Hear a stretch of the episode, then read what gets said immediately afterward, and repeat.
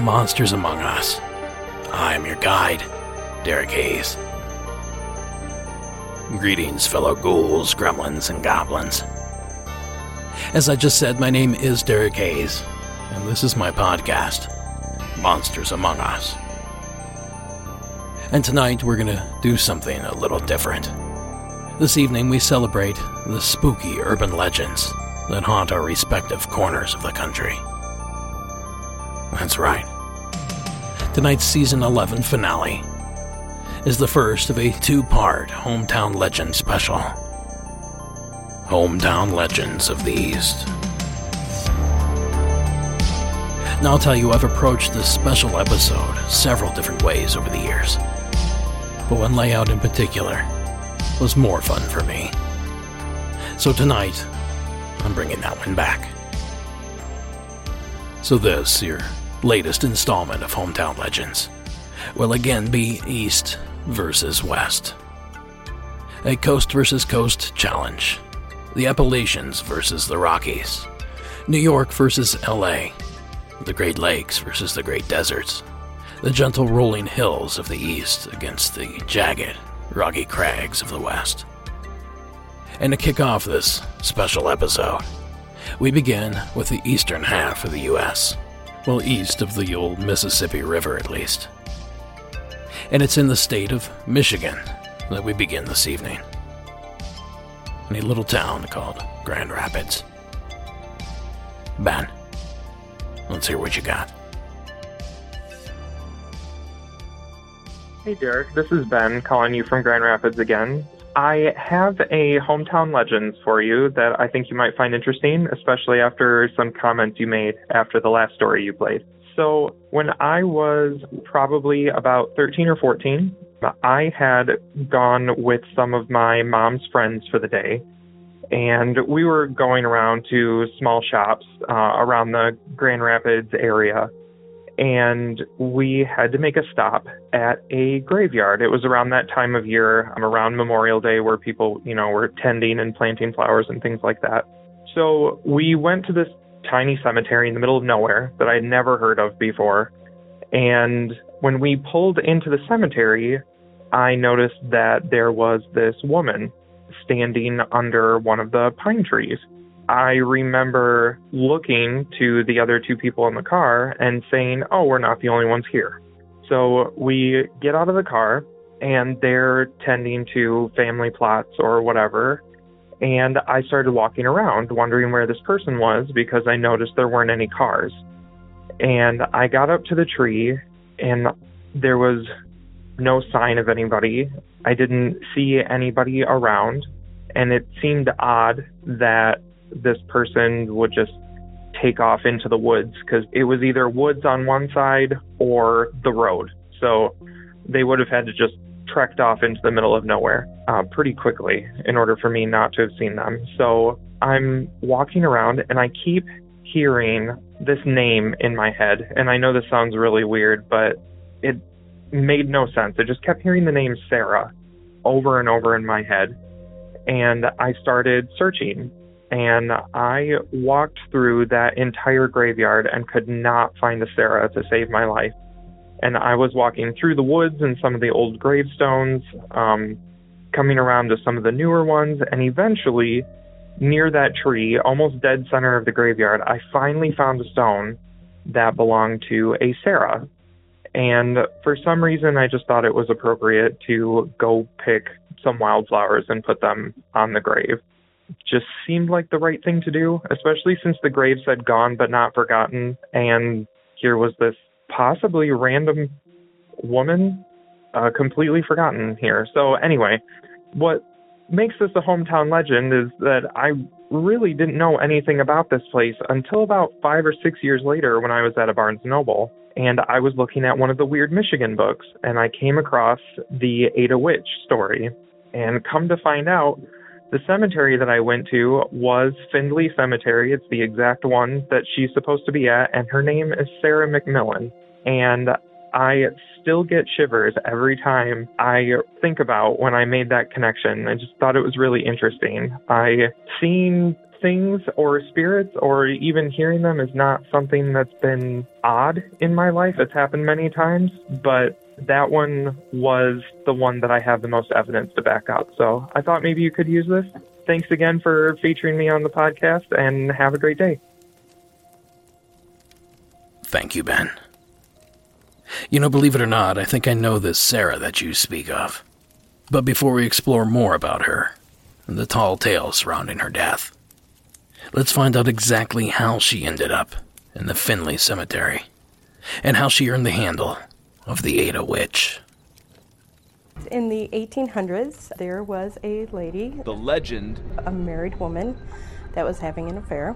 according to lore, her husband suspected infidelity So one day he decided to follow her out into the woods, inside Seidman Park. caught her in a little tryst with her lover, became angry, and confronted them, killed her straight off. Her husband then turned his rage on her lover. With the two men fighting, they ended up causing enough injuries between the both of them that the legend says they both died as well. As the legend has grown, so have the sightings In the woods around Seidman Park. of a female apparition She's seen wandering either up and down the road where Finley Cemetery is at, two mile road, unpaved, leading deep into the woods. the legend said that's where her, her husband, and her lover are all buried. Okay, so we have an idea of who she is, and it certainly sounds similar to what Ben reported to us.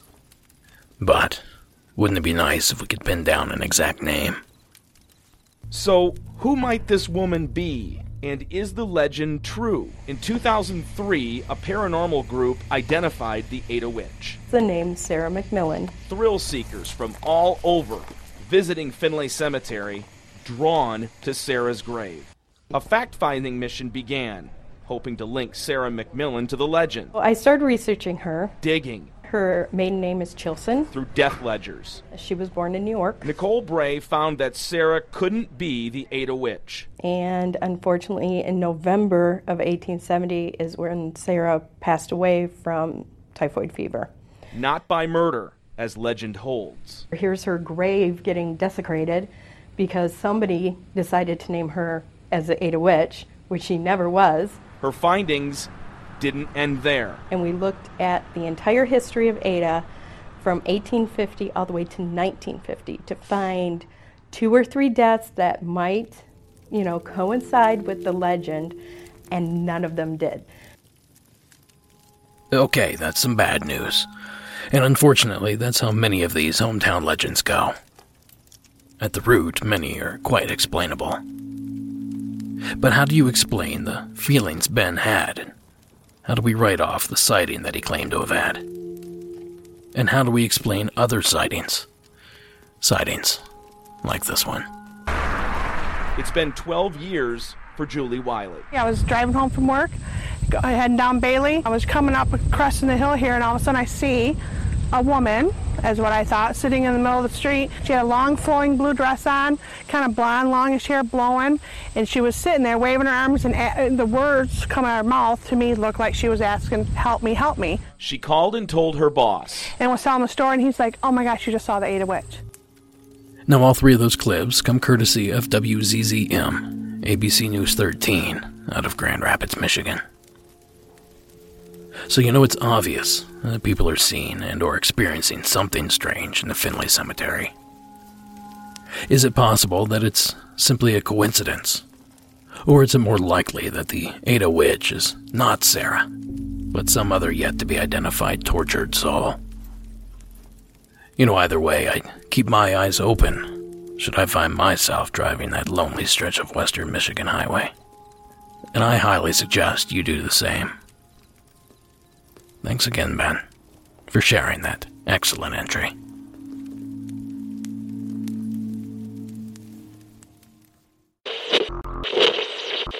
Keep cool this summer with help from our friends at Manscaped. Manscaped just launched their fourth generation performance package, which includes the new Lawnmower 4.0. Complement your summer grooming routine with a trim from the leaders in male grooming by heading to manscaped.com for 20% off plus free shipping with code MONSTERS. Now, I've been using the Manscaped product line for quite a while now, and I can say they really outdid themselves with this new Performance Package 4.0. You know, it includes the new Lawnmower 4.0 trimmer, featuring advanced skin safe technology, and of course, this one's also waterproof. But also included is the Weed Whacker, the perfect tool to eliminate ear and nose hair, as well as some of Manscaped's awesome liquid formulations Crop Preserver and Crop Reviver, both of which will keep you feeling fresh down under, even in the intense summer heat. Now, Manscaped even threw in two free gifts with their Performance Package 4.0 the Shed Travel Bag and the super soft Manscaped Boxers. So stay fresh this summer Get 20% off plus free shipping with the code MONSTERS at manscaped.com. That's 20% off plus free shipping with the code MONSTERS at manscaped.com. Now, as usual, supporting the sponsors supports the show. So thank you for listening. And back to the legends.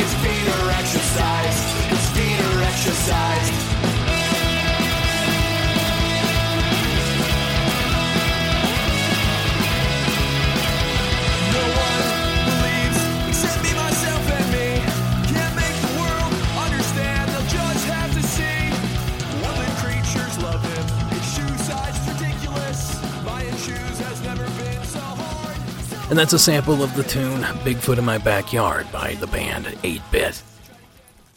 As it turns out, the drummer from the band, Bradley, was kind enough to send it in. Now, our next local legend comes to us from the southern half of our designated area, which is, as I mentioned before, divided by the Mississippi River. Well, this is Jeff's tale from the Sunshine State of Florida.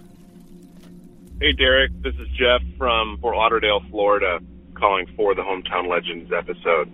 There are a lot of stories and a lot of uh, legends and ghost hauntings in, in the area, which is weird because it's such a young city. I'll jump right in. So, uh, the beginning of Fort Lauderdale, this whole area was a marsh. It was drained and dredged and turned into the place it was today. And it was started in about 1830. They started dredging it out. So before anyone was really here, it was just kind of known on Spanish maps and everything as uh, the New River. And the Seminole Indians were we had full reign over here in the Miccosukee. So there was one white family off the main, you know, New River area called the Cooley family. And they uh, had a nice little family farmhouse, and they were growing something called arrowroot, or the natives called it coontie. And they would make this and sell it not only to white settlers up north and to the army, but also to the Seminole, and they had a good rapport with them. So they were making this stuff, and then the Seminole Wars picked up up in Jacksonville, and then the natives that were down in Fort Lauderdale found out that the Cooley family was shipping their arrowroot also to the army that was fighting the natives.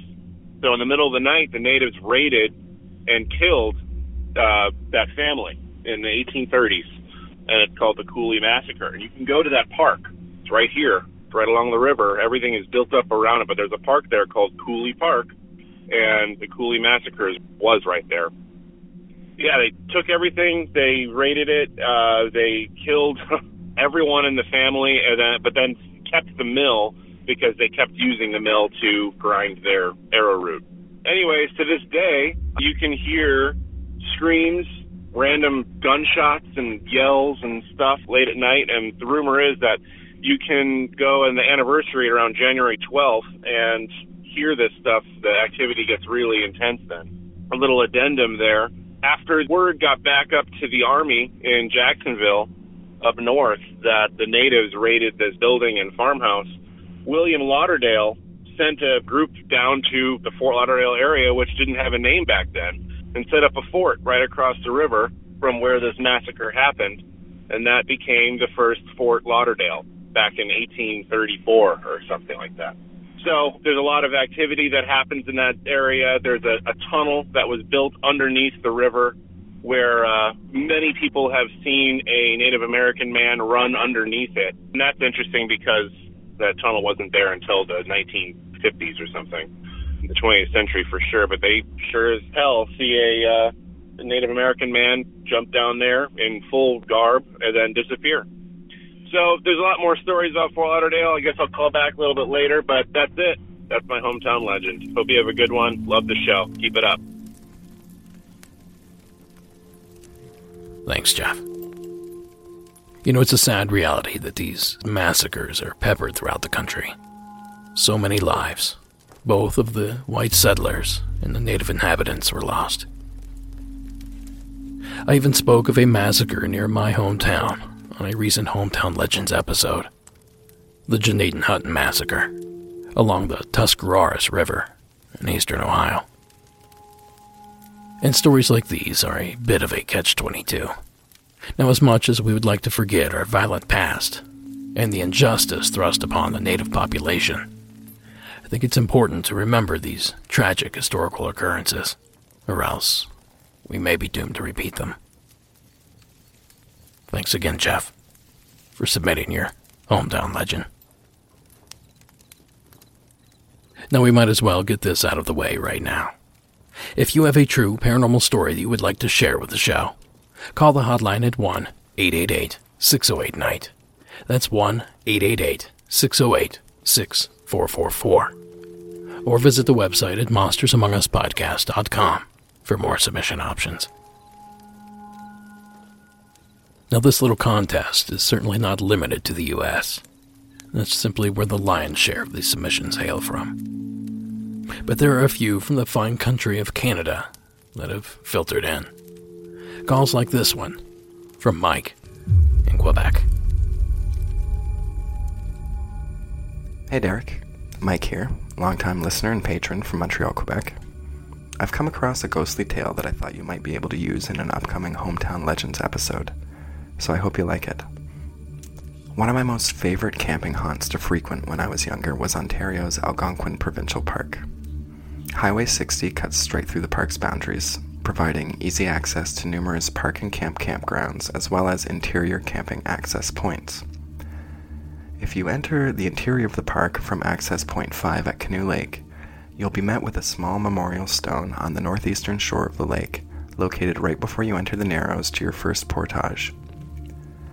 Although I've traveled this exact route myself, little did I know or appreciate at the time, the memorial stone was erected to honor the death of Tom Thompson and serves to commemorate one of the most intriguing, high profile, unsolved Canadian mysteries of the early 1900s. Tom Thompson is most notably known for his artwork he produced while he was affiliated with the members of the infamous Group of Seven, an artist collective headquartered in Toronto, Ontario at the turn of the 20th century. Each member of the group was drawn to certain Canadian landscapes for their artistic inspiration, and for Tom, his locale of choice was the Algonquin Highlands. Although the park offers numerous art worthy visuals, Thompson found himself repeatedly returning to the area surrounding Canoe Lake while pursuing his artistic endeavors. In the spring of 1917, the artist found himself in the throes of perhaps his most potent artistic moment. Over several months, he had managed to produce a new sketch every day in his attempt to capture the Algonquin region's shift from the bleak skies of a leafless winter into the heavy purples and pinks of a summer twilight, in his words. However, as the legend goes, on July 8, 1917, when Tom Thompson disembarked from his temporary base camp on the shores of Canoe Lake for another painting excursion, he would never be seen alive again. Despite considerable search efforts, it wasn't until July 16th, eight days after Tom had gone missing, that his body was found, floating entangled in fishing wire not far from the shore near the small peninsula where his memorial stone stands today. The story then takes a slightly disrespectful and morbid turn where, having to await the delivery of a coffin from Toronto and nowhere to properly store the body in the midsummer heat, the locals simply left Tom's body lashed to the dock, floating in the water until the following day, when he was retrieved and laid to rest in the nearby Mowat Cemetery. After hearing of the death, Tom's younger brother George traveled to Algonquin two days later to exhume the corpse for burial in the Thompson family plot, located in the small town of Leith, Ontario. Now, although Tom was generally well liked, there were certain aspects of the painter's personal life that caused locals to speculate that his death may not have been an accident after all. For instance, Tom was a seasoned outdoorsman. He could expertly command a canoe while navigating questionable waters, and those who knew him couldn't quite grapple with how someone with such skill could have met such an untimely passing. Some believe that Thompson had been having an affair with the wife of a local fishing lodge owner, and, having been recently found out, had become the victim of its wrath. Others still suspected that a German local, Martin Bletcher, who sought revenge after having had a heated argument with Tom just a few days prior to his disappearance, stalked and shot the painter once he was beyond the eyesight of witnesses. Indeed, a gunshot was reportedly heard by witnesses in the area at the time surrounding Tom Thompson's disappearance, lending slight credence to this theory. Nevertheless, despite not having examined the body himself, the coroner of the day, Dr. Arthur Ranney, ruled Tom's death to be caused by accidental drowning. However, as time would tell, this deviation from protocol on the coroner's behalf left the door open for future investigation and speculation. Now, as I previously mentioned, Thompson was originally buried in Mowat Cemetery before his brother George came two days later to retrieve his body for burial in the family plot in Leith, Ontario. Despite these claims, in 1956, the skeletal remains of a man were found on the shores of Canoe Lake, of which displayed irrefutable evidence of a gunshot wound through the left temple. Though the remains were originally thought to have belonged to an Aboriginal man, analysis of the bones in 2008 led researchers to believe that they did indeed belong to Tom Thompson. In light of these findings, the chief forensic pathologist for the province of Ontario at the time officially refuted the original ruling and changed Thompson's cause of death from accidental drowning to unknown. These analyses added yet another layer to the mystery of Tom Thompson. In addition to the conjectures surrounding his death, we're now left to wonder did Tom's brother George actually make the trip to Algonquin to exhume and retrieve Tom's body?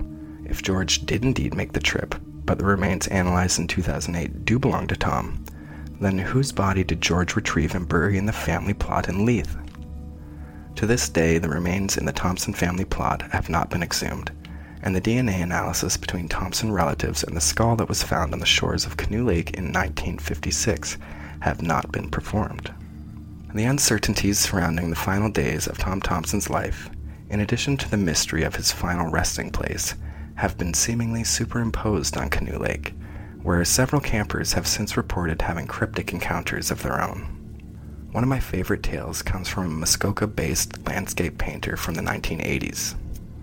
After returning from an outdoor painting excursion of his own, the painter, Doug Dunford, described having an encounter with a lone canoeist paddling across the northern corner of the lake through thick fog one morning in July.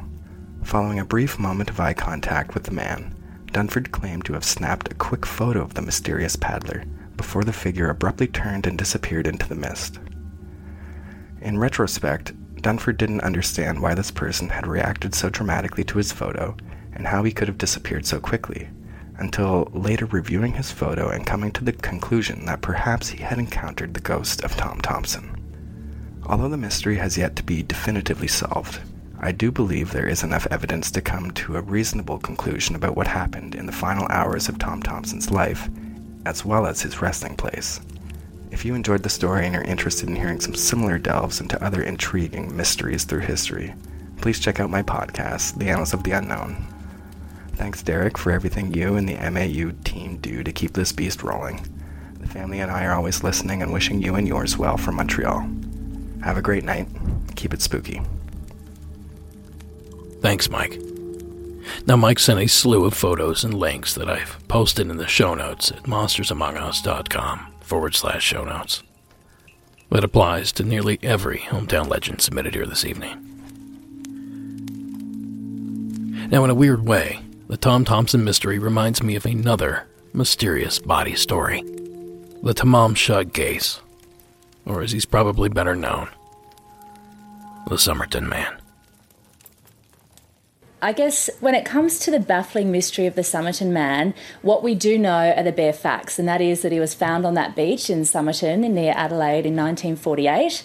It was the first day of summer, so it was quite warm, and two jockeys were walking their horses along the beach and they saw what looked to be a body of a man. At first, it was assumed that it was a suicide, but as the police began investigating it, they became convinced that there was more to the story. They found this little tiny piece of paper inside his pocket during the autopsy that showed this printed word Tamam Shud.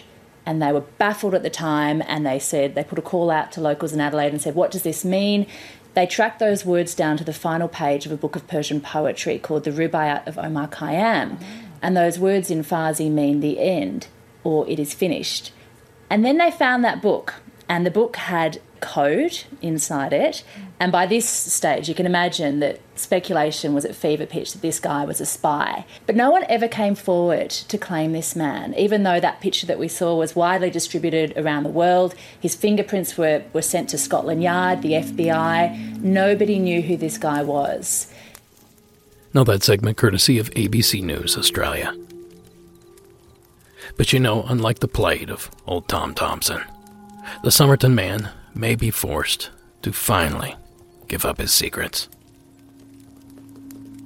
Good evening. Hope tonight that one of the state's most enduring mysteries could finally be solved with the unearthing of the so called Somerton Man. His remains now in the hands of forensic detectives who will use cutting edge techniques to try to finally determine who he was and just maybe end decades of public intrigue. Only moments ago, the remains of the Somerton man were placed into a coffin, loaded into a van, and taken to the Forensic Science Centre. Following the 12 hour process, detectives have told me they were able to unearth all of the man's skeletal remains and are optimistic that they will be able to retrieve a DNA sample. Forensic scientists have also flagged that they will have to use multiple cutting edge techniques to ensure that the sample is one that they can use. From there, they will run it against multiple databases with hopes to finally reveal the identity of the man and return any remains to family. So now I guess we wait while Ancestry.com sorts this whole thing out.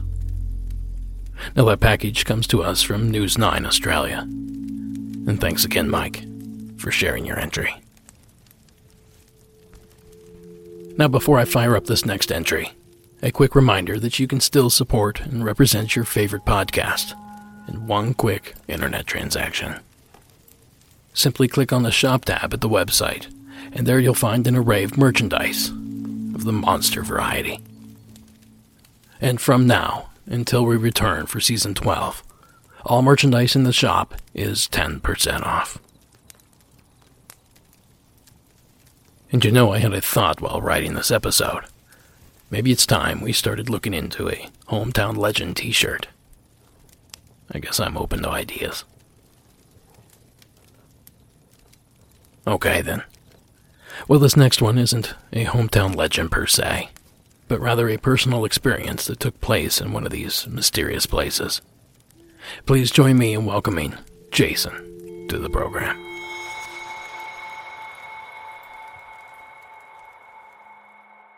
Hey, Derek, this is Jason calling from Temecula, California.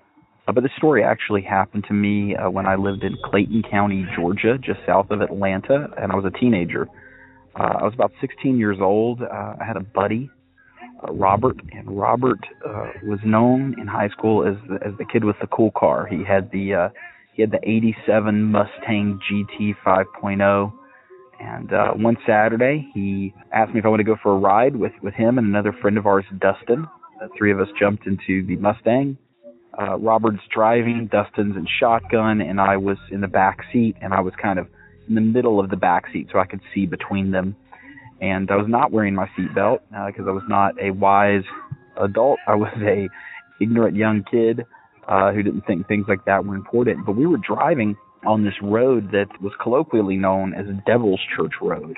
That wasn't the real name of it, but everyone had these urban legends about the road having a satanic temple in the woods. It was a very windy road. It was probably two miles, super windy, uh, heavily wooded, and there was uh, an area where there was a uh, one lane bridge. The road narrowed from two to one lanes, and there was a one lane bridge. And of course, you know the urban legends where you stop the car at midnight and the ghost of the children and the things like that went on around this road. But this day was actually during the uh, daytime, and uh, and we were driving his Mustang on. It was very windy roads too, and it was raining. And so Robert actually, as we're going through these twists and turns of this road uh, in the rain, Robert loses control, and the car spins a full 360 off the road, and we slam hood first into a tree. I don't know how I didn't go flying through the windshield, uh, but uh, I, I, I'm fine. I kind of, I'm, just, I'm obviously shocked and, and stunned, but I come out of it, and uh, we all sit there for a, a few seconds, just kind of collecting ourselves. And we start hearing something, and we're not sure exactly what it is. It's like a buzzing noise, and we we were like, "What is that?" We think maybe it's something with the car. You know, like we've in, we've we've uh, damaged something with the vehicle. It's making a buzzing noise, but then we realized that's not what it is. What it, we realized what it is is the tree that we hit contained a beehive, and that the beehive had been knocked loose of the tree branch and had fallen and was uh, basically on the ground a few feet away from the vehicle now. And hundreds, if not thousands, of bees are, are swarming out of this hive.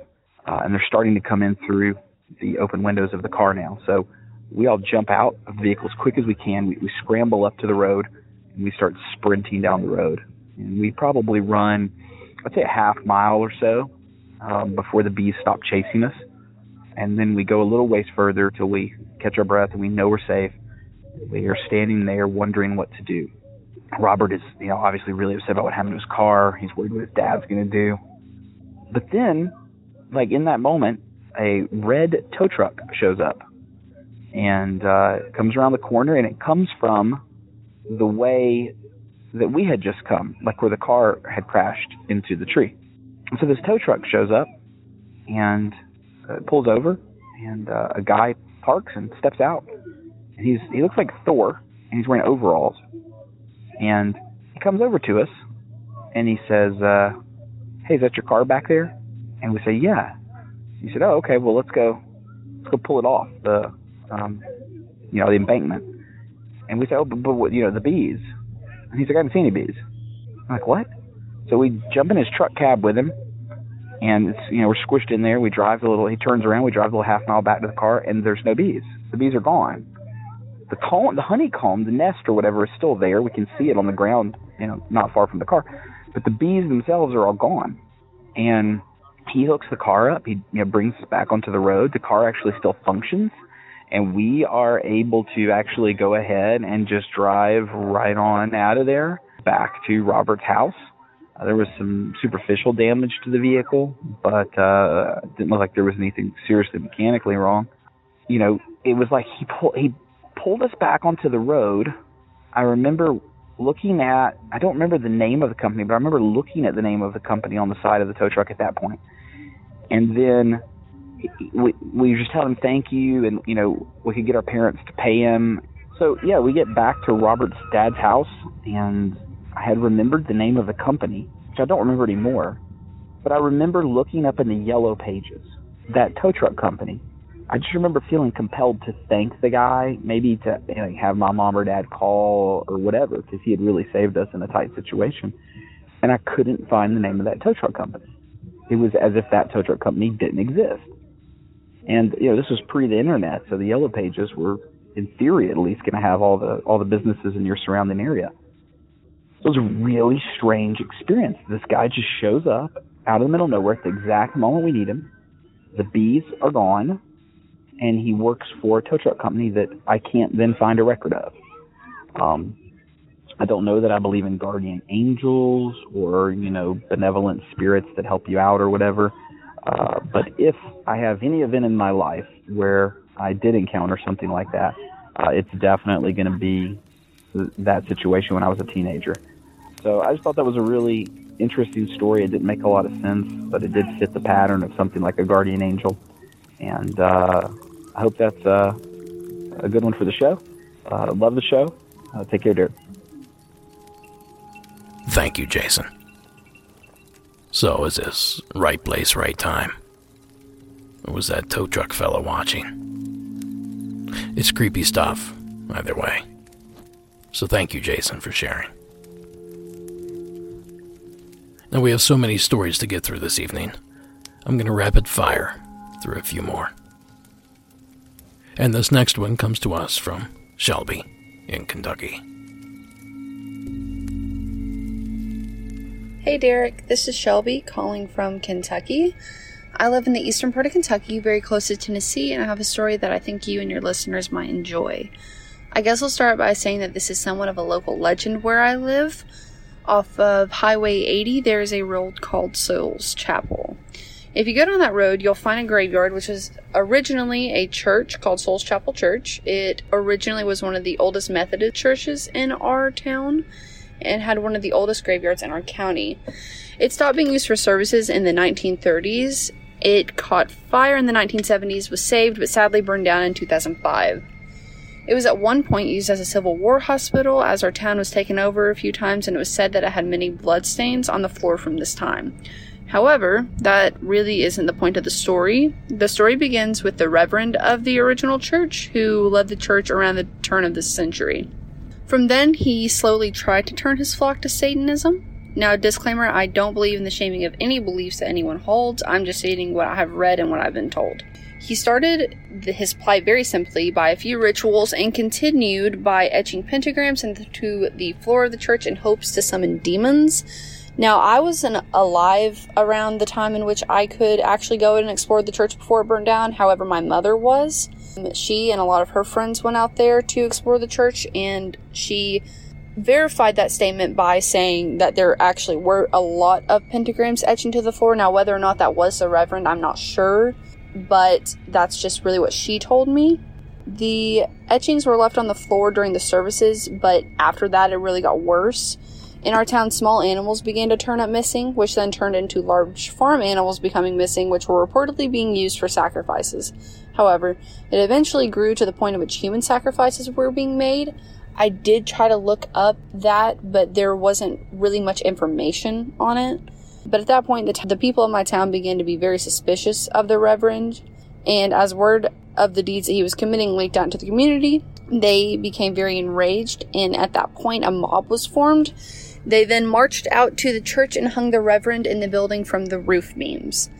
Since that time, the remains of the church as well as the graveyard have been a point of interest for a lot of visitors to Somerset, as well as a lot of the community members, especially you know teenagers wanting to go freak themselves out, as well as ghost hunters. Uh, there have been a lot of articles written on that as well. The stories that I've heard really have not disappointed me. I love the paranormal and I like to research my town as there have been a lot of things that happened here. Some of the things that people see are orbs and photos that they have taken, EVPs, recordings, um, full body apparitions, unexplained noises being heard off into the woods besides the graveyard. And a very common report that happens is if you're trying to get into your car to leave, your car will die, the battery will drain. I have personally been to Souls Chapel a number of times and I've experienced some very unexplainable things. So for me, to begin with, I went out there probably around midday as to not freak myself out too much. Um, I was also with somebody else, so I felt pretty comfortable. But as soon as I got there, you can sincerely feel the energy shift. It's really not a good energy there. It feels very dark, sad, and very gloomy. So, as we were both looking through the graveyard, obviously being very respectful of those who ha- have been laid to rest there, we heard what I thought to be a scream. It sounded a bit like a very high pitched woman scream. That can be attributed to local animals but it seemed so close to us, it genuinely sounded like a person screaming. It did happen off into the woods, which, by the way, were where they said that a lot of the sacrifices happened. I really didn't investigate further as I just really wanted to get out of there. The few times I have been there after that were at night, but I really didn't stay for long enough to either experience something, but I can honestly say that the energy there is absolutely awful. I would like to think I can pick up on a lot of paranormal energies as, you know, not professionally, but enough to where I know something's wrong. So I haven't been out there a lot. I don't like the way it feels, so I don't make it a point to go out there. Uh, I do have a few friends who have been out there. A couple of close friends of mine did go out there, and as they were trying to get into their car to leave, as they were either creeped out, I don't think anything happened, but they just didn't want to be there anymore. Their car battery died, which is a very, as I said, common report. Their car battery died, so I don't know if they jumped it, but they did eventually obviously leave. If you look up Souls Chapel, you'll see a lot more experiences as well as actual professional ghost hunters, per se, that went out there with EVP readers, recordings. They reported their camera batteries draining and dying. There's a lot more to it than what I personally experienced, but I did think that it was a very interesting story. There has been a book published about it. I read the book, it's very good. So I recommend that to anybody who would be interested in this. I will say though, if you live anywhere near Kentucky and you know about this, you'll also probably know that the owners of the land do not like people out there.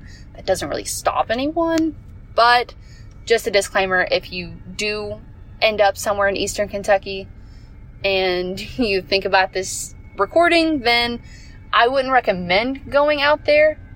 But if you do, then you do. You know, I obviously can't really stop you.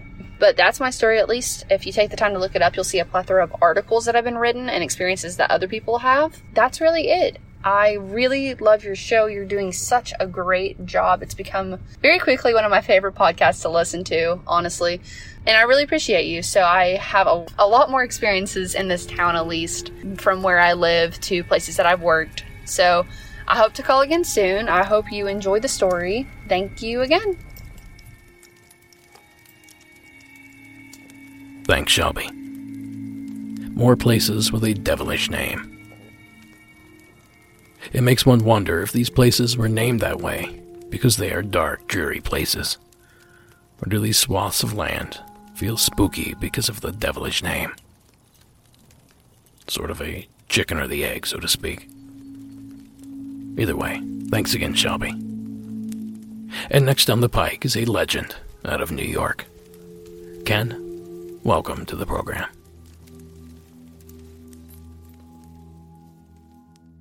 Yeah, hi, Derek. This is Ken from uh, Clarence, New York, about 20 minutes outside of Buffalo. Love my hometown, love my home city. Uh, but I'll tell you, it's definitely probably one of the, not necessarily the most haunted, but definitely one of the strangest places in the world. Because there's a legend of my hometown. It's about Delaware Road, and it's this road. It's a rather long road, but it is in a residential area, or it's bookended by a residential area, I should say. So when you're in the middle of the road, you can't see either end of the road. And when you drive down it in the middle, you can't really hear either end of the road either. So it's very quiet. And I've had nothing happen personally on that road, although when I was on there once, it was eerily quiet, like a dead zone. However, I did have an experience next to the road, and I will share that. But um, as far as legend and lore about the road, I've heard everything from the ghost of an old man with a lantern to a ghost of a little girl and an old man, a hairless Bigfoot type of deal. But my experience is I was driving past there, I don't know, let's say six or seven years ago. I was with my parents. It was probably about one in the afternoon, sunny fall day, and I look up. We, we passed Delaware Road, and then there's a farm or a field next to it, and I look up and to the right out of the front windshield about at a 45 degree angle and there is in this open field what I would only describe as a silver seamless disco ball completely round but the same color you'd get off a disco ball that gray weird kind of reflective light. And I'm watching it and I say mom look and she looks and as she looks she sees it a little bit but as she looks we go behind just one or two trees and it starts to fade and fade and fade, and then it's gone. It's the only paranormal experience I've ever had in my life.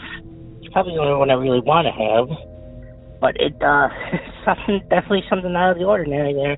And uh, the other one I wanted to tell you about was the Pigman. Now I don't live in Angola. I have a friend who lives in Angola, but supposedly there's this like it's like any of these other men, quote unquote, you know, goat man kind of monstery men who, who stalk the road with an axe or any kind of weapon. And it is connected to a real horror story, quote unquote. called the Angola Horror, they call it. And what was happening, this is a real train wreck. The train was going over the bridge, and somehow the passenger car dislodged and was hanging over the bridge off the side. Now, granted, it wasn't a terribly high drop, but the problem was at the end of the car, there was a stove heating the car. And basically, if you didn't get crushed by the weight of the people coming to smash you, if you weren't lucky enough to die there, you were seared to death against this furnace. So all these people died. Very serious accident, and it may or may not have something. You know, they can they connected to this this pigman story, which may or may not be based in fact too. But the Angola horror, the train wreck, is a fact, absolutely. So it's it, again, this whole area, of Western New York, as we call it, or depending on where you are in New York, some people call it upstate, some people call it downstate. I don't know. I call it Western New York. It's just a very strange area. You know, there's Zoar Valley is completely full of this weird kind of stuff. Um, I myself am half Native American. I'm although my my tribe is from Canada. We're in the Iroquois Confederacy. Uh, you know, there's all kinds of legends of, of weird things from the Seneca Indians, upright walking animals, and like deer and stuff, and there's things that aren't supposed to be. And uh, thank you again. Love your show. Love. Uh, I just found it again recently. Love what you do and love to hear it. Keep up the good work. Hope you're safe. Hope your family's safe. All right. You gotta come to Buffalo sometime, man. There's a lot you can do here. Whether you want to eat or you just want to look at weird stuff, okay? All right. Bye bye.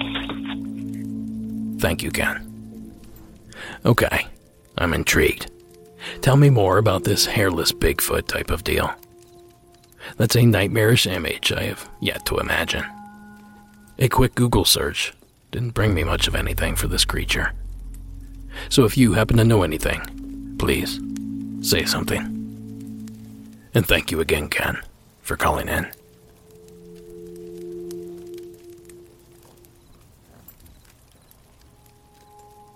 Now we venture back to the state of Florida, where Nick shares our next entry.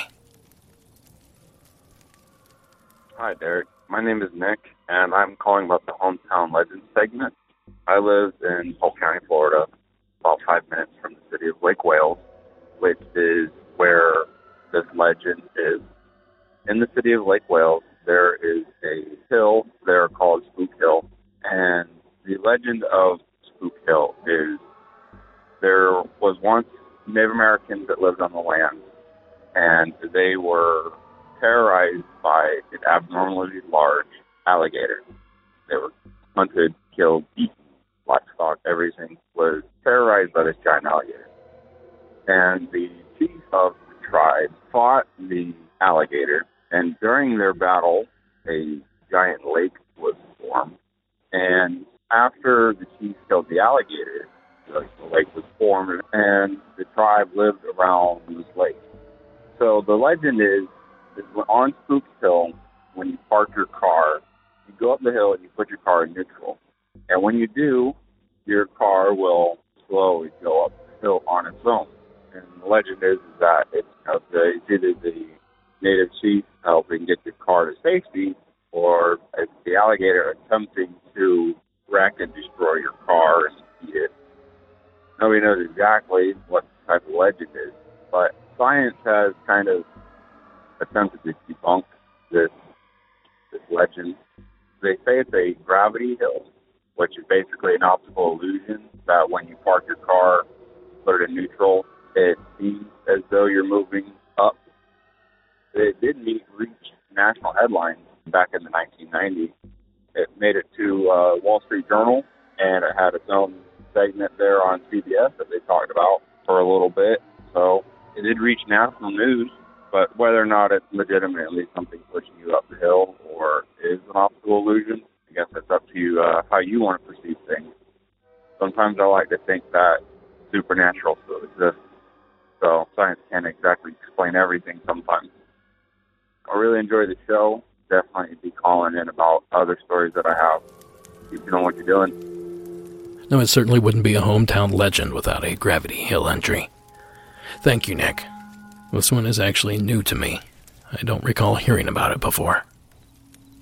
But according to WFTV ABC News 9 out of Orlando, everything Nick said was correct.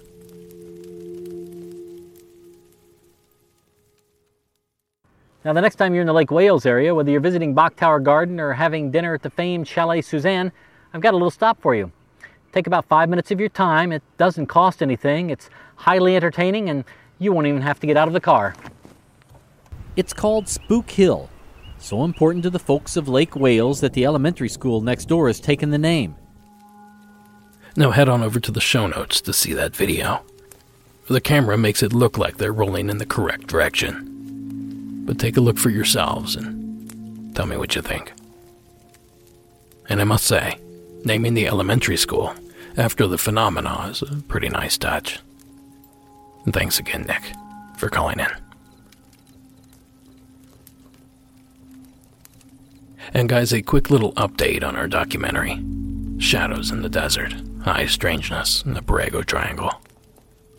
Now we have our final shoot dates locked down. By mid August, we will have completed that portion of the process. Then it's time for our editor, Matt, to shine. Now, with a little luck, this thing may be ready reasonably soon. But I'll be honest, the pandemic really put a hurt on our already ragtag production. Most of our original crew was forced to take higher paying gigs. It was impossible to reach people for interviews. It was impossible to travel. And of course, not being able to meet up really set us back. Not only schedule wise, but financially as well. And it's because of that, and believe it or not, we still get requests for it, that we're deciding to open donations back up. Now, these funds will help us cover a lot of the post production costs. And these are the exact same tiers as the original campaign. So if you missed the boat or was just late to the party, now is your chance to become part of this. Well, to be honest, part of this amazing little film. We've already captured some pretty good stuff. So, anyway, if this is you, you can donate directly at paypal.me forward slash blurry monsters, or check out the link on our social media or in the show notes. And a huge, huge thank you to all involved.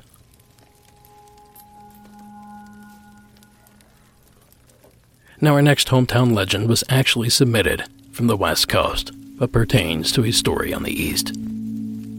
So now that we've cleared all that up, please welcome Brad from California to the program. Hey, Derek. This is uh, Brad out of Southern California. Called in once or twice.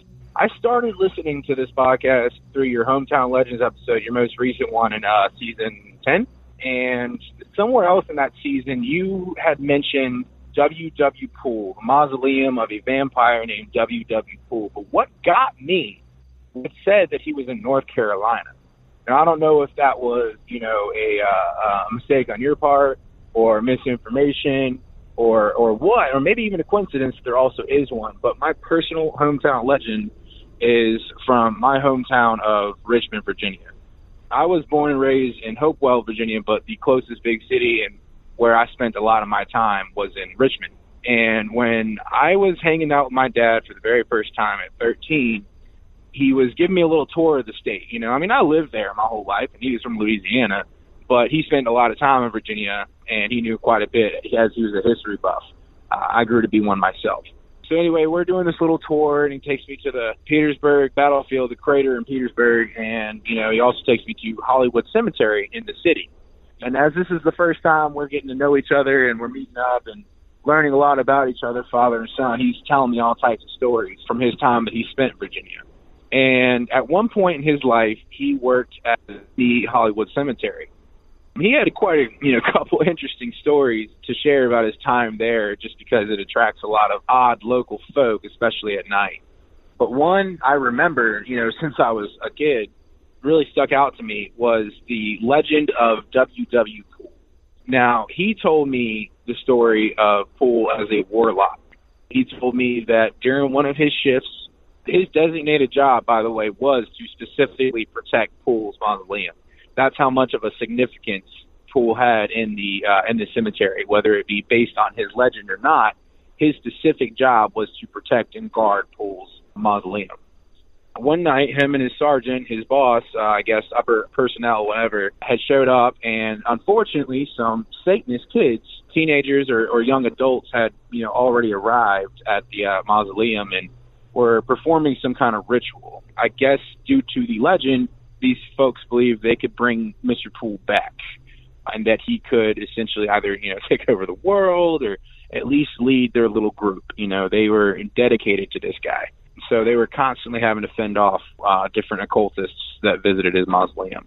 Anyway, this one night, these kids, this is, I think, uh, before I was even born, back in the mid 90s, these kids had, uh, unfortunately, set up a few traps around the, uh, the cemetery.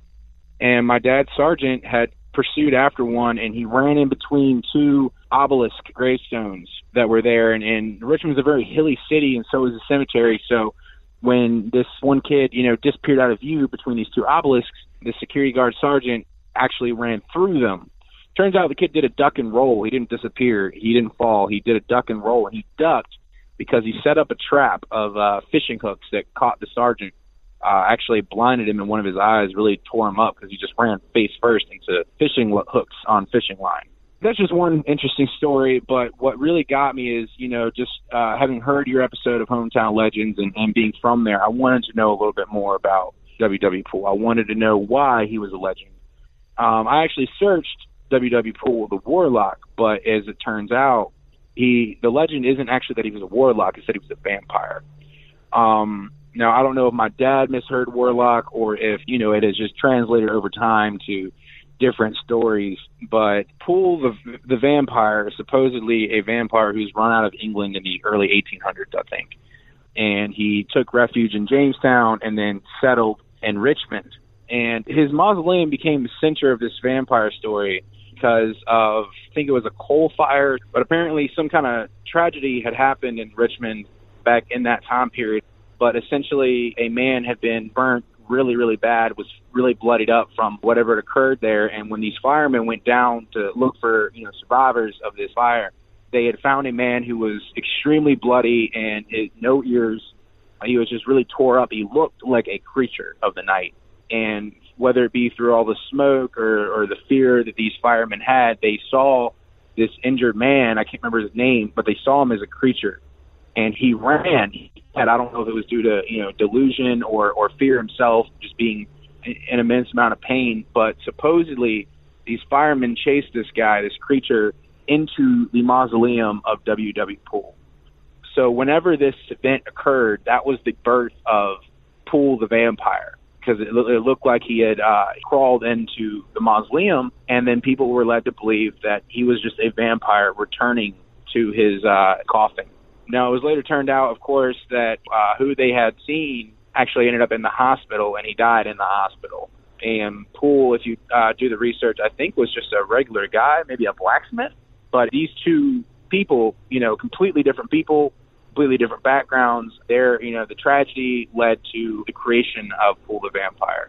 You know, I don't know how it turned to Warlock. Could just be, you know, one person speaking to another. There's a couple college campuses in Richmond uh, VCU being the, the main one, you know, word of mouth translates things. But it's funny because if you tour there at night, there's still kids. You know, you're not supposed to be there at night. Let's just clear that, clarify that. There's still people showing up to Pool's grave. I used to uh, play Pokemon Go on my lunch breaks in the Hollywood Cemetery. Bunch of great Pokestops in there, by the way. You know, I would hang out there. I'd hang out at Pool's grave, and it never felt ominous. I never felt like there was a vampire sleeping right next to me. But yeah, man, that's the as a hometown legend, WW Pool, the vampire slash warlock. You know, the, the crazy thing is, is that whether there's a vampire in there or not, the real danger is the people that live today. You know, I, I have nothing against any religion, whether it be Christian or Satanist, you know, or none of the above. But there, are, there's some dangers from some people who practice occult things in that graveyard. It's a little ironic that people fear the vampire, but the real issue is these kids anyway, man, uh, thank you for letting me share my hometown legend. I don't know if maybe you wanted to let me know if there is another WW Pool in North Carolina or if that was just a slip of the tongue. It would be a very interesting coincidence. There's two WW Pool vampires in two different states of the South. Yeah, man, if you ever end up in Virginia, I would definitely check out the Hollywood Cemetery. It's got a great view of the river, a bunch of interesting graves and stories to tell there. And if you're into Pokemon, like I said, great Pokestops. Thanks for the podcast, man, and thank you for your time. Thank you, Brad. You know, the Richmond Vampire is a cool little story that I just learned about relatively recently. And as Brad mentioned, I talked about it on a past Hometown Legends episode. Hometown Legends Part 3 from Season 10 to be exact. However, as of now, that is still a Patreon exclusive episode. But regardless, I firstly want to mention the fishing hook booby trap. Now, a quick story. When I was 15 or so, I caught a rather large walleye in a relatively tiny local reservoir. Now, unfamiliar with this species of fish at the time, I struggled to remove the hook from the thrashing 20 inch fish with exacto knives for teeth. Well, one way or another, a large lurch of the fish sent one of the barbs of the treble hook into the pad of my ring finger on my left hand. Now, thinking quick, my dad cut the rest of the hook free, allowing me to separate my finger from line, lure, and fish. Well, we rushed over to my grandparents' house, who only lived a few short miles away. I held my hand in ice water for five minutes, then watched as my grandmother yanked on the protruding stump of the hook with a pair of pliers, as my dad did his best to hold my hand down on the table. Now, not only did this not work, but it hurt like hell. The barbed hook was not going to budge, and before you suggest that she should have just ran it on through, she tried. But the bone blocked the hook from going all the way. No, eventually we all conceded, and Dad rushed me to the ER in town. The doc got me in and out with relative ease. How, I'm not sure. By that point, it was over the whole operation and opted not to watch. Now, I say all that to say this. I can't imagine these hooks getting embedded in the sergeant's face and eyes. And with the force of him running. It's awful.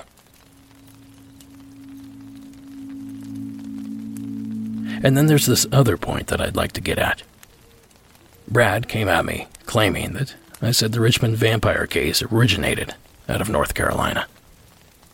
Well, I scoured my records, listened to past shows, and I was unable to find that screw up. So I volley back to you, good sir. Perhaps it was you that was mistaken. And to show my receipts, here is the full mention in that particular legend from that episode Monsters Among Us Beyond, number 28. As many of you know, I grew up a huge horror buff, and vampires were among my favorite of Hollywood's creations. The Lost Boys, Fright Night, and of course, the countless Dracula films. So naturally, I wanted to tell you guys another infamous vampire hometown legend. But outside of Mercy Brown, the Highgate vampire in the UK, and of course, the Manananggal, which we covered on Hometown Legends Part 1. Now, outside of those, I couldn't think of another story. Luckily, Josh over at the Facebook group introduced me to a story I'd never heard of before The Hollywood Cemetery Vampire from Virginia. So our ghostly story begins here on October 2nd, 1925, just about 100 feet inside this sealed off tunnel. It's one of Richmond's greatest and most mysterious legends. This 4,000 foot long tunnel had been a nightmare since the deadly construction began in 1871. 88 years ago, a work crew was widening the shaky tunnel. A brick fell from the arched ceiling, slamming into one of the 10 railroad flat cars. Watch out! She's a coming in! shouted the burly 28 year old fireman, Benjamin Mosby. The tunnel collapsed, entombing engineer Tom Mason at the throttle. At least one and probably two or three of the 200 or so laborers inside were also buried alive. The tough guy fireman, Ben Mosby, horribly burned, his face and teeth smashed, managed to crawl under the flat cars and run for it.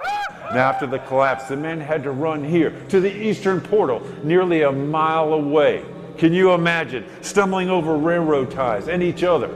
Reportedly, the men had their knives out, cutting anything that got in their way. Now, witnesses said this man like creature, nearly naked, come running out with flesh hanging off its body, like pointed teeth and burning eyes.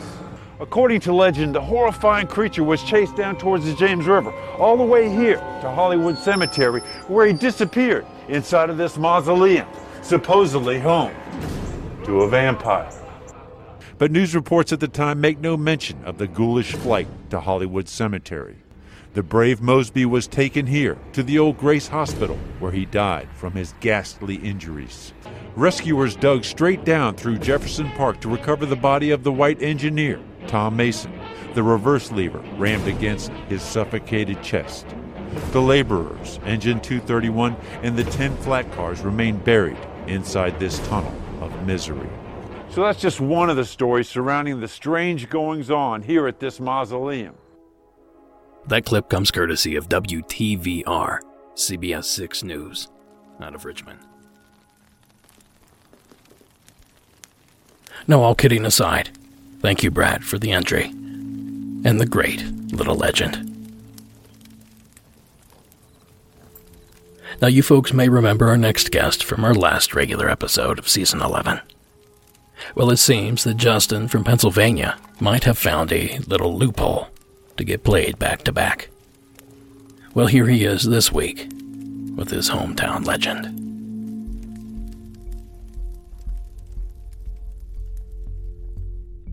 Hey, Derek, this is Justin calling again. Wanted to give you a hometown legend. Again, I'm from southwestern Pennsylvania. This legend is in South Park, right on the tip of South Park Township in Jefferson Hills Borough. It's called Green Man's Tunnel. So, Green Man's Tunnel, supposedly, it's actually been on a couple older shows, early 2000s. I can't remember the one.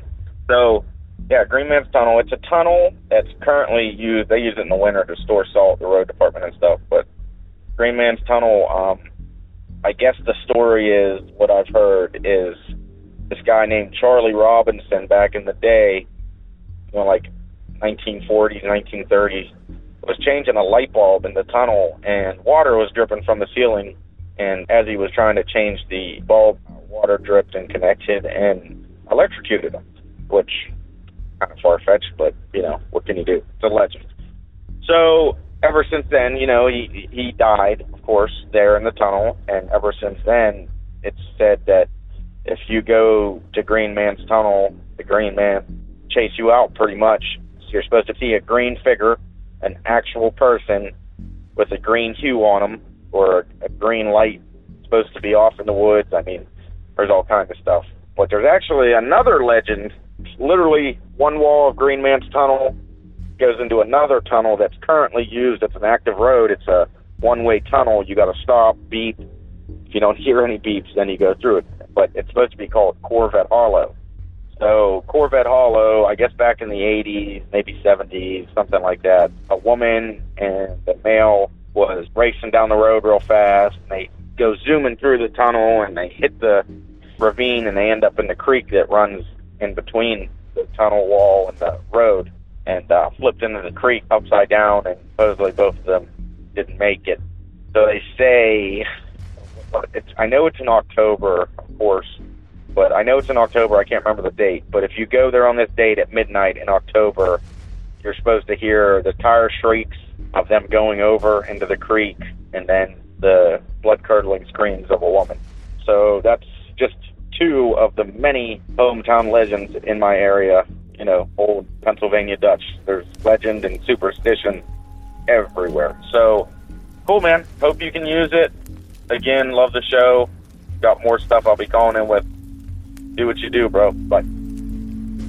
Thanks, Justin, and welcome back to the program. The story Justin told on the last episode really seemed to resonate with people the attachment ghost of Justin's first dead on arrival case as a first responder. If you haven't heard the story, check out season 11, episode 19 to do so. Now, the Green Man Tunnel is another of those legends that we've discussed on previous episodes. Season 10, Episode 2, and more recently, Season 11, Episode 16. And of course, on those episodes, we referred to him as Charlie No Face. But this is also a story that's been solved, so to speak. Green Man, Charlie No Face, whatever you'd like to call him. We should refer to him as Raymond Robinson. But the real Charlie No Face was actually the opposite of the monster that the legend came to portray. His real name was Raymond Robinson, and he was a longtime resident of Beaver County. In 1919, when Raymond was just 8 years old, he was playing with his friends near an old trolley bridge. They saw a bird's nest on the bridge, and Raymond climbed up to see what was inside after being dared to do it by another boy. While climbing the bridge, he came in contact with wires carrying 22,000 volts of electricity.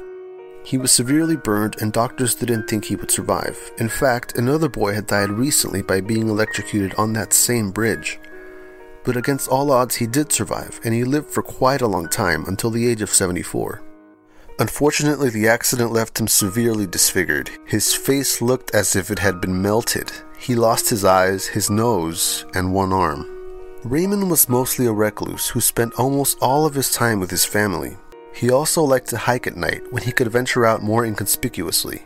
He passed away on June 11, 1985, and he's buried in Grandview Cemetery, just over the hill from the bridge where he was electrocuted as a child. Now, that segment comes courtesy of Cryptic on YouTube. So, this tunnel was apparently on Old Ray's walking path and thus the legend was born. And it's been said that Raymond was mocked by outsiders, had things thrown at him, and he'd even been hit more than once by a car. But locals seemed to love the guy. I'd even heard stories of people stopping to have a beer with him on the side of the road. Now, it's tragic what happened to him, but I would like to think he enjoyed the legend. After all, here we are, still talking about him to this day. Thanks again, Justin, for calling in.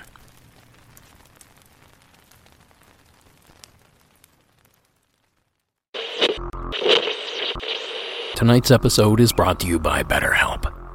Does it seem like there's a block between you and your happiness? Do you struggle daily, but are unsure where to turn? Well, BetterHelp can and will assess your needs and match you with your own licensed professional therapist. You can connect in a convenient, safe, online environment and start communicating in under 48 hours. With BetterHelp, you have the option to schedule weekly video or phone sessions, or message your counselor pretty much anytime. Now, rest easy knowing anything you share is completely confidential. Now, BetterHelp's counselors specialize in depression, stress, anxiety, trauma, family conflicts, and a whole lot more. And the service is available worldwide, so it doesn't matter where you're listening from. And you know, this whole thing's at a more affordable price than the traditional offline counseling. And financial aid is also available if you need it. Now, I want you to start living a happier life. I want you to conquer those blocks.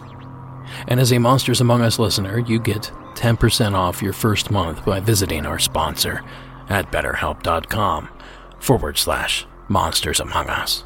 Allow BetterHelp to offer you that lifeline. Join over 1 million people who have already taken charge of their mental health. Again, that's BetterHelp, H-E-L-P dot com slash monsters among us. Now, as always, supporting our sponsors supports the show. So thanks for listening and back to those hometown legends.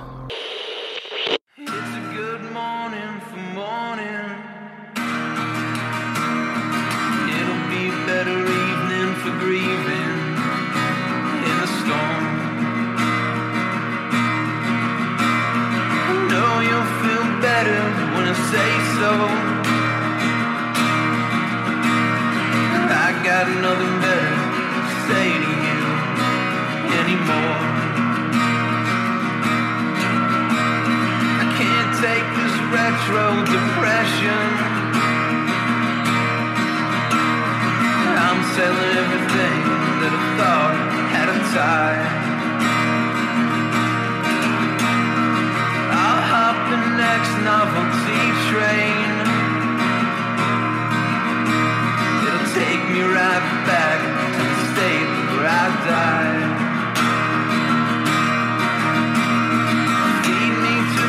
one more time.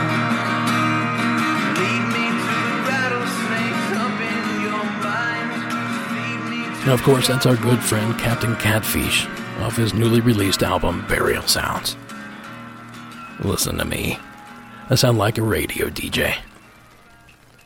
So stay tuned for Traffic on the Nines with Nina Childs and Sports at the bottom of the hour with Mark the Shark Roberts.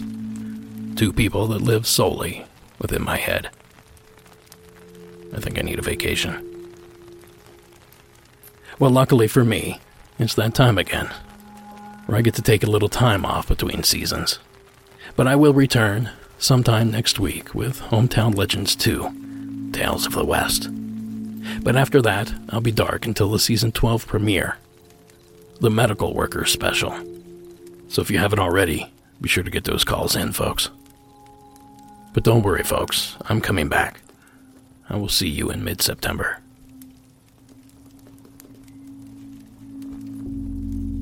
And fear not, because we have a lot more to discuss here tonight. And to get us started, or should I say, to wrap us up, please welcome Eric from the Empire State of New York to the program. Yes, this is a submission for local legends. My name is Eric, and I'm calling from Buffalo, New York. This is a couple stories about the hobgoblin of Old Fort Niagara. At Old Fort Niagara, on the shores of Lake Ontario at the mouth of the Niagara River, there's a hobgoblin. What's a hobgoblin, you might ask? Well, according to Mason Winfield, a local historian and folklorist, it's like a regular goblin, but only hobbier. Tales of this elusive little imp begin in 1803, when a piper stationed at the fort named John Carroll had a bit too much one night, and as one is unfortunately likely to do, developed an overinflated sense of courage and got lippy with his commanding officer, quite possibly the hulking major and later General Moses Porter. To sober up, the besotted Fifer was thrown into the hole not a cell, as the modern listener might imagine, but a literal hole dug into the floor of the South Redoubt. Before too long, the inebriated Carroll began to wail that he was being tormented by a demon that was pinching him and singing a song to him.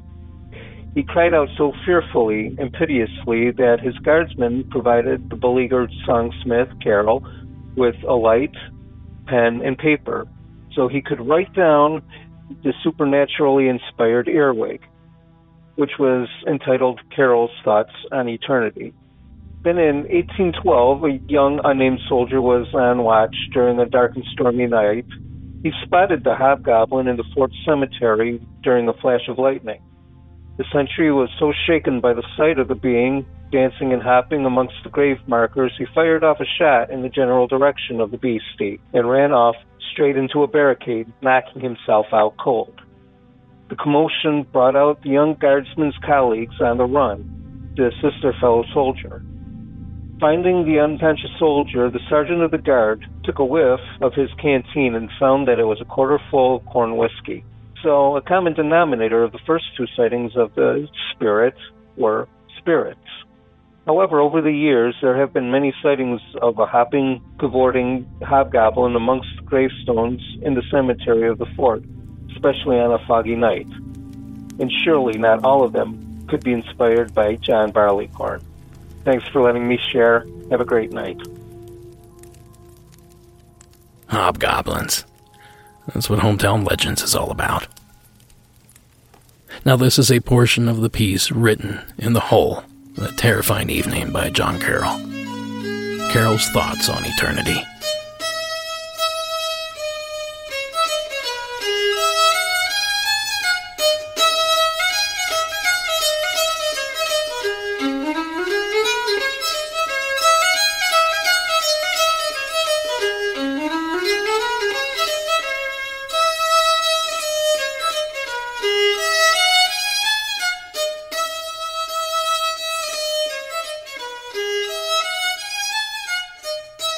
Honestly, I expected it to be spookier. But you know, all this goblin talk has got me thinking. I still haven't submitted my hometown legend for this episode. Then I pondered is there possibly a hobgoblin story from my home state of Ohio I could share? Well, after some digging, I did manage to find a story that involved trolls, which we all know are widely accepted to be the close cousin of the hobgoblin. Well, the story goes as follows. About 4 a.m. on a March night in 1952, while driving through Branch Hill, an unknown businessman saw in the beams of his headlight what appeared to be three men kneeling at the right side of the road. His first impression was that somebody was hurt or some crazy guys were having fun. Curious, he stopped the car and got out for a better look. To his surprise, he discovered that the figures were non human and about three feet tall. They were not green, the businessman stressed, but rather a grayish color, including the garments they wore. Those garments were tight fitting, and they stretched over a lopsided chest which bulged at the shoulder to the armpit. Over this bulbousness hung a slender arm noticeably longer than the opposite member. The businessman also claimed the creatures had a frog's face, mostly because the mouth spanned a thin line across the smooth gray face. The businessman thought the eyes, without brows, seemed normal, and the nose was indistinct. The top of the head had an effect like a plastic doll's hair, he added. It was corrugated like the rows of fat running horizontally over a bald head. Now, according to the businessman, the middle biped and the one closest to him was first seen with his arms upraised. They were raised a foot or so above the head, he said, and holding a dark chain or stick which emitted blue white sparks jumping from one hand to the other. As he approached, he said this biped then lowered its arm with the chain, as if to tie it around its ankles. He said he wanted to get closer, but by the time he had reached the front of the fender of his car, the little man made a slight unnatural move toward him, as if motioning not to come any closer. For about three minutes, he said he stood there, still, just watching, too amazed to be afraid. The next thing he remembered, he was on his way to Fritz's office. That blurb was from Singular Fortean. A quick shout out to Tobias and Emily. Now, I'll be quick to admit that this story comes from the opposite side of the state from where I grew up, but it was still only 150 miles or so away. And this encounter took place in Branch Hill, in the southwest portion of the state. And would it surprise you to know that this encounter, which was rumored to be investigated on the ground by the FBI, took place some 50 miles away from a place called Wright Patterson Air Force Base? A base rumored to take part in certain alien studies, and the possible destination for the alleged Roswell alien bodies some five years prior. Now, if that didn't impress you, perhaps this will. This sighting also took place in close proximity to another mysterious area in Ohio the town of Loveland, home of the infamous Loveland Frogman. Wouldn't you know it's only three short miles up the Little Miami River? So, trolls, frog people, or even hobgoblins, something strange was seen in that area. And something indeed strange was reported in yours as well, Eric. And thank you for submitting it. And you know, folks, that's going to do it for this first episode. Monsters Among Us is written and produced by me, Derek Hayes. Additional support is provided by Sarah Carter Hayes and Addie Lloyd. Keep the party rolling by following us on social media. We have accounts at Instagram, Twitter, and Facebook. All audio used in this production is done so under the protection of fair use. And the terrifying score that you hear, well, that's Code.ag Music and Carl Casey at White Bat Audio. Thank you all so much for listening. Thank you all for submitting your hometown legends. And until next week.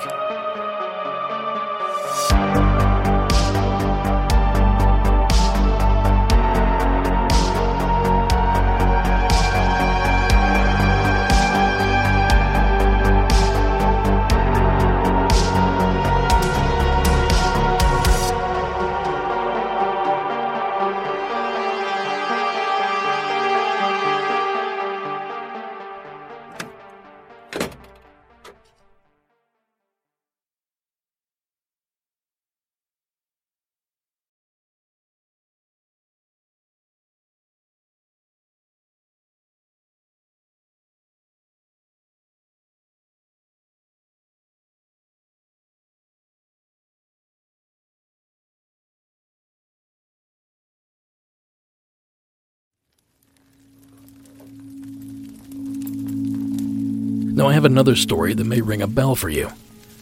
Tonight's bonus story was sent in by M in West Virginia.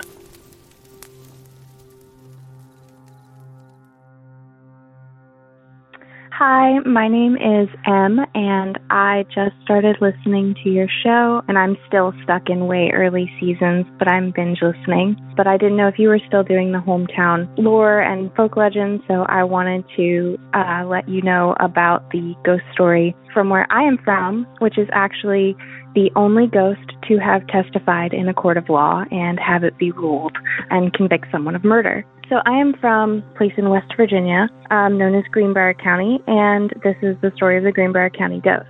She was a young woman who lived with her husband, and they were both very wealthy people, and they were from well-to-do families. He was not a nice man. He was said to be very controlling and unkind to her, but uh, no one really said anything about it because of their power and status in the town. When they had gotten into a fight, he had supposedly pushed her down the stairs of their two story home. When she did not die, he then strangled her.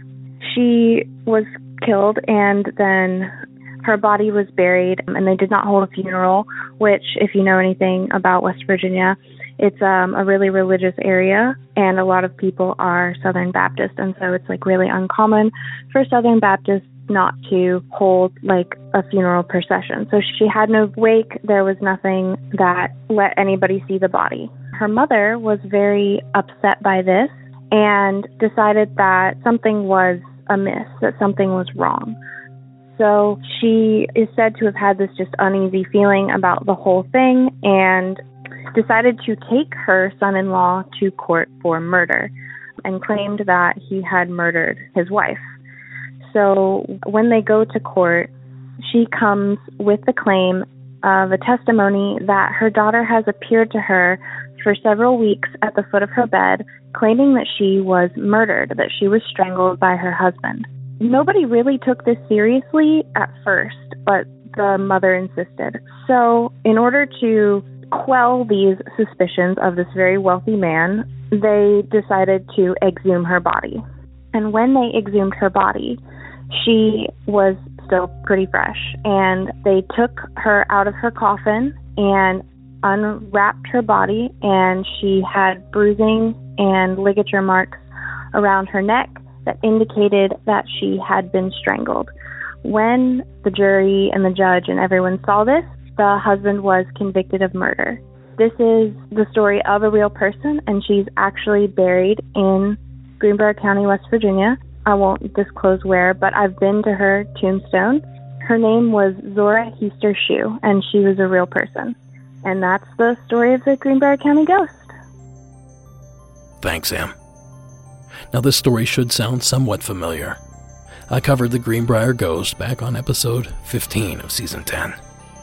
You can dig through the archives if you'd like to hear more on the case. But every time I hear about this case, I think to myself that a ghost testifying in court says more about the competence of the court than it does the acceptance of ghost. I mean, think about it. You're dragged to court where an invisible, silent entity spills the beans and rats you out. It's a spooky thought if people believe it. Though in this case, I suppose I will eat crow, because it at least appears that in this case the court was right to listen. Go figure. Either way, another big thanks to M for sharing the entry. And an even bigger thanks to you for sticking around for the end of the program. Now I'll catch up with you guys next week with part two, where we can then officially decide who brought the spookiest stories to the table. And real quick before I close this thing out, if you have the ability, I would really appreciate it if you would follow, rate, and review the show on Apple Podcasts. You have no idea how much that helps bring in fresh blood. Uh, I mean, new listeners. Oh, and lastly, if you are interested in backing the supplemental fundraiser for Shadows in the Desert, you can send your funds directly using Zelle. Well, if your bank offers that option. Just use email blurrymonsters at gmail.com. That's blurrymonsters at gmail.com. And be sure to include contact information, including physical address and email, so we can get you your reward package when it's ready.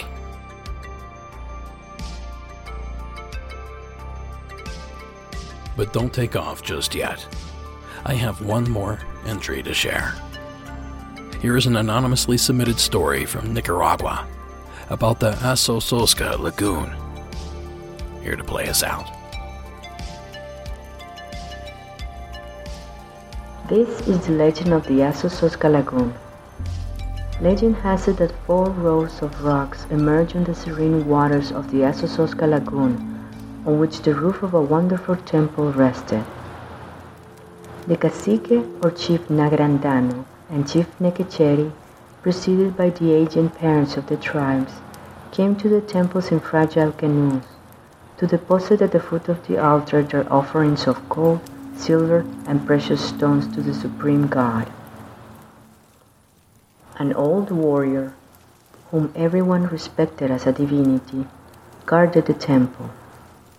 He had large muscles, his chest was covered in tattoos, and his wrinkled skin was scarred. Winner of a hundred glorious battles for his land and for his God.